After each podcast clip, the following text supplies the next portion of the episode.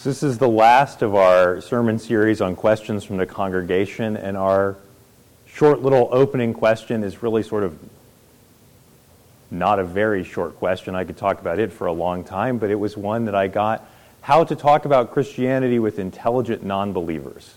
There are all kinds of things I could say here, but I want to give sort of the, the best one I've found. Don't argue. Very few people ever change their mind because they've lost an argument.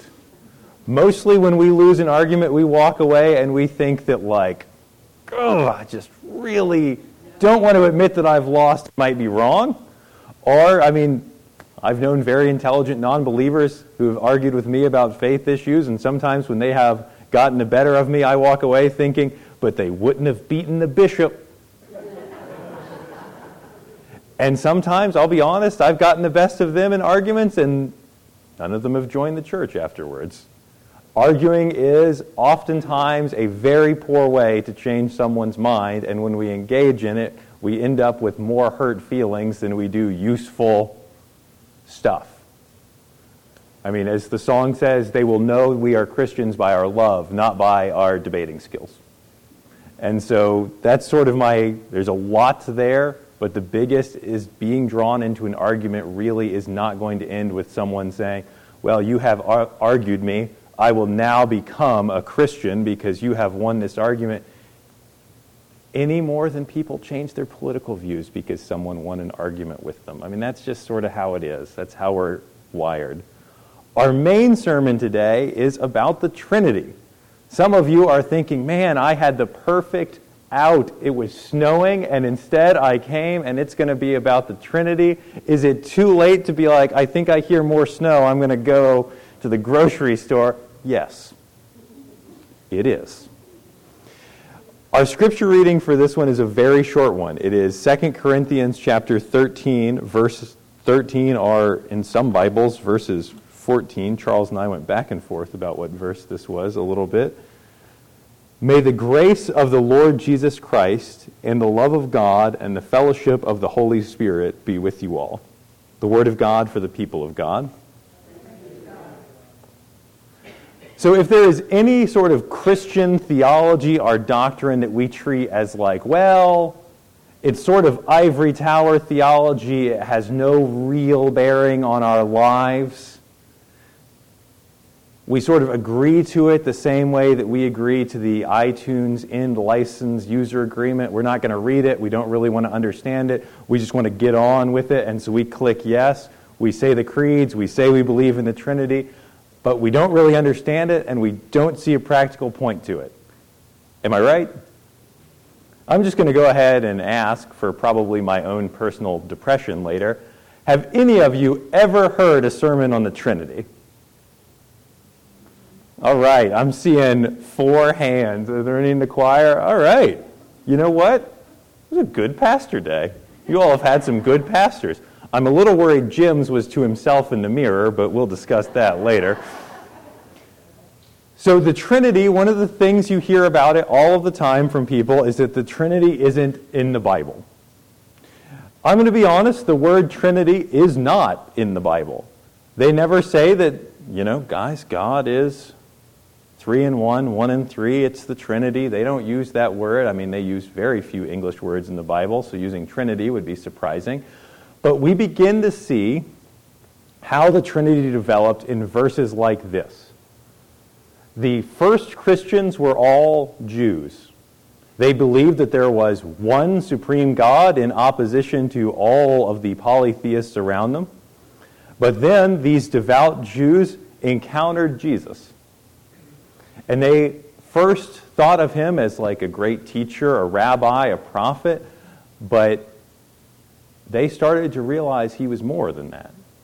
They started to realize he was the Messiah. They came to accept him for who he was, and after the resurrection, they came to accept his divinity. And they needed a new way to talk about God. Then they experienced the Holy Spirit, who they felt powerfully and realized was part of God, part of the Godhead. And so they began to talk about what it would mean to be monotheists. I am starting to lose you all, aren't I? Just slipping away into academic boredom here. Long story short, long, nerdy story that I would love to tell you short. They experienced God in the way that they had traditionally. They had experienced God in Jesus, who is more than a prophet and a teacher. They had experienced God in the Holy Spirit. They had experienced God in surprising and new ways. And so they began to talk about God differently than they had before they experienced Jesus and the Holy Spirit. And out of that, they began to talk about baptizing in the name of the Father and the Son and the Holy Spirit. They began to treat them all like parts of one unified Godhead. And over hundreds of acrimonious theologian argument years, they came and articulated the doctrine of the Trinity that we believe in one God,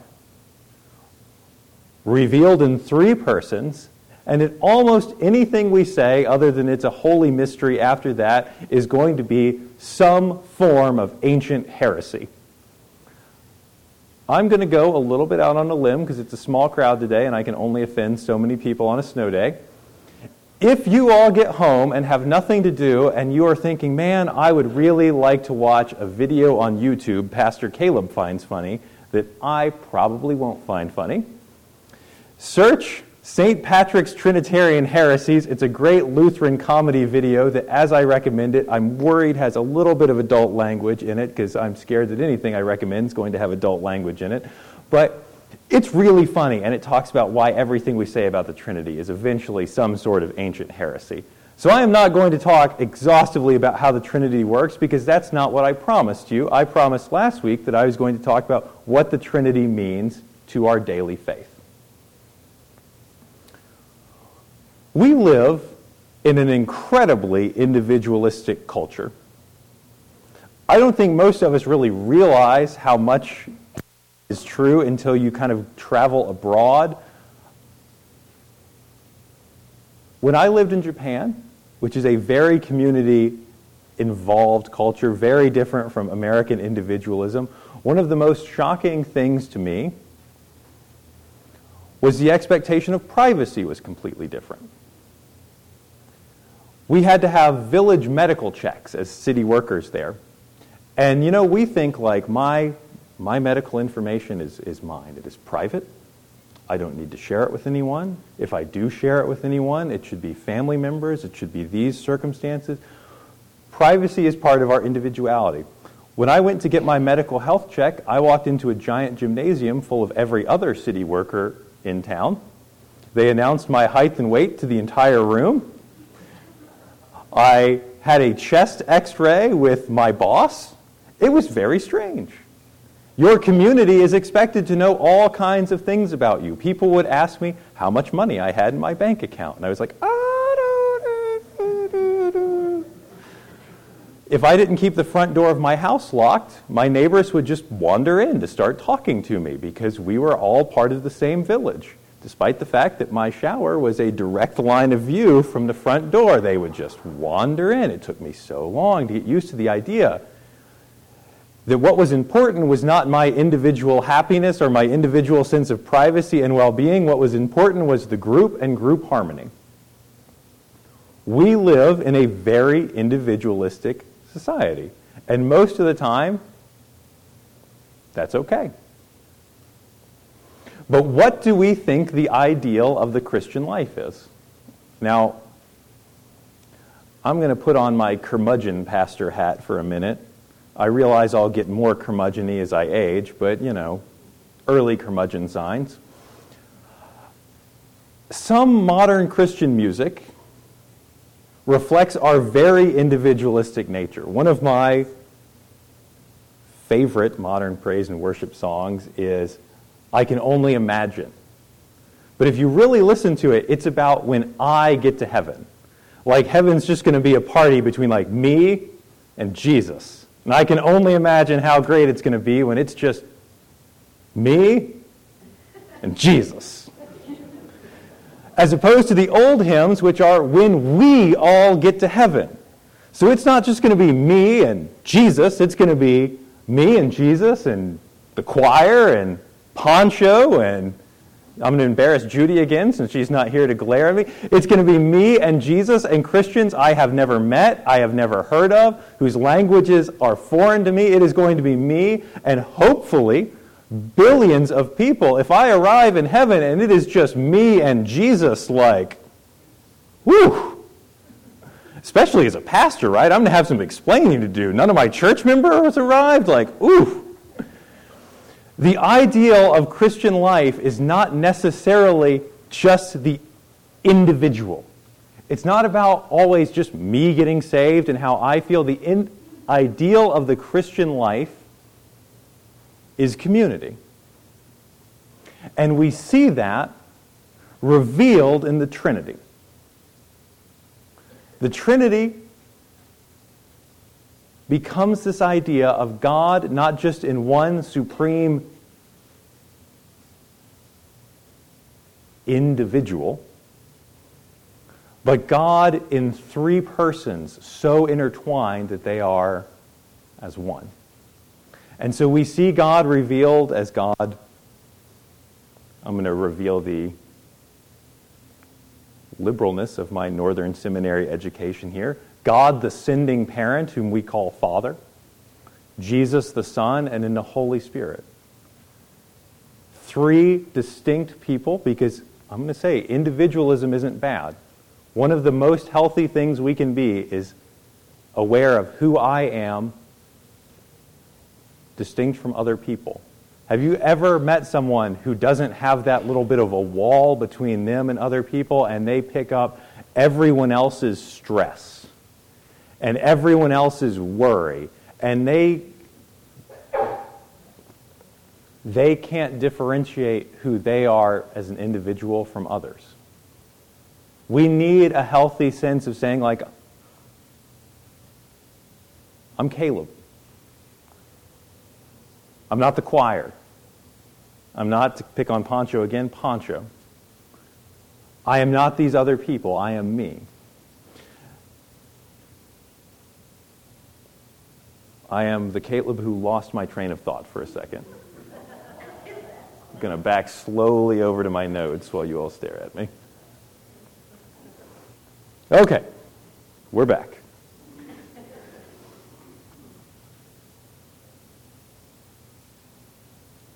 Sometimes, in a desire for communities to work, we see people desire what I'm going to go ahead and call cheap unity. Cheap unity is when we say unity and community come from all being roughly the same. If we're going to be in community, everyone needs to think like I do. Everyone needs to act like I do. Everyone needs to react like I do. And we have all watched unhealthy places try to insist that no matter how round the peg, this community goes in a square hole. And we're going to make you do that whether you are going to fit in there or not. And sometimes we do. We mistake community for all being exactly alike.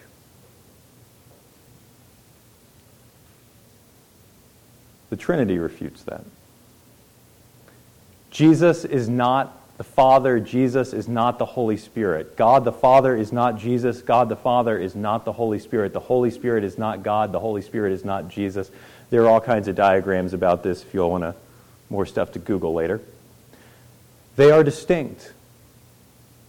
They don't try to become exactly like each other to have unity. So, where does their unity come from? Where does community come from? God the Father, God the Son, and God the Holy Spirit are united in love. When we love someone as a friend, as a spouse, as a family member, sometimes the things that they do that are different than us, that we don't understand, that drive us a little bit crazy, that we would not do for anyone else, but because we love that person, we will accept. Samantha gave me permission to tell this bit, even though she's not here to see it. Samantha loves scary movies. She loves them. I, on the other hand, find real life scary enough without having to watch scary movies. I will never, ever watch a scary movie with any of you. But a couple times a year, I go and I watch a scary movie with Samantha as a married couple. And I'm going to say this I spend the most of the movie like this. But I do it because I love her, and sometimes being united in what you're doing is more important than whether everyone necessarily enjoys it. It's not the perfect example here, but we all see it. In our families, when we love each other, in our friend groups, when we love each other, we do things together, whether every single person in it enjoys it as much as everyone else. One of the most frustrating experiences in all of our lives is when we're trying to find like the perfect compromise restaurant, right? We can't just say like, "Oh, well, I'll, I'm okay. I don't really love that food, but I'll eat it anyway." But when we're all like, "No, no, we've got to find the perfect place." Unity is not always agreement. Sometimes unity is letting love overwhelm those little differences. The other source of community is purpose. God the Father, God the Son, and God the Holy Spirit are united in their purpose. Communities, at their best, made up of all kinds of different members, are united in their purpose. You all know by now I am not much of a sports fan. And I'm still not entirely sure how you play North American football, and I'm a little curious about whether the rules are being made up as they go, but that's a whole other paranoid topic for another time. But when you're watching a team sport, does every person on the team play the same position? How terrible would a baseball team made only of pitchers be? Or a football team made only of my one football position here, quarterbacks be? Or a cricket team made only of the guy who bowls, the bowler? I don't know cricket. Or a soccer team of only goalies, though they could all use their hands, so maybe that would be an advantage. When we watch a team sport, every person on the team plays a different position. But they are united in the purpose of winning, of doing the best they can, and when they really do it well, we say that they are playing as one.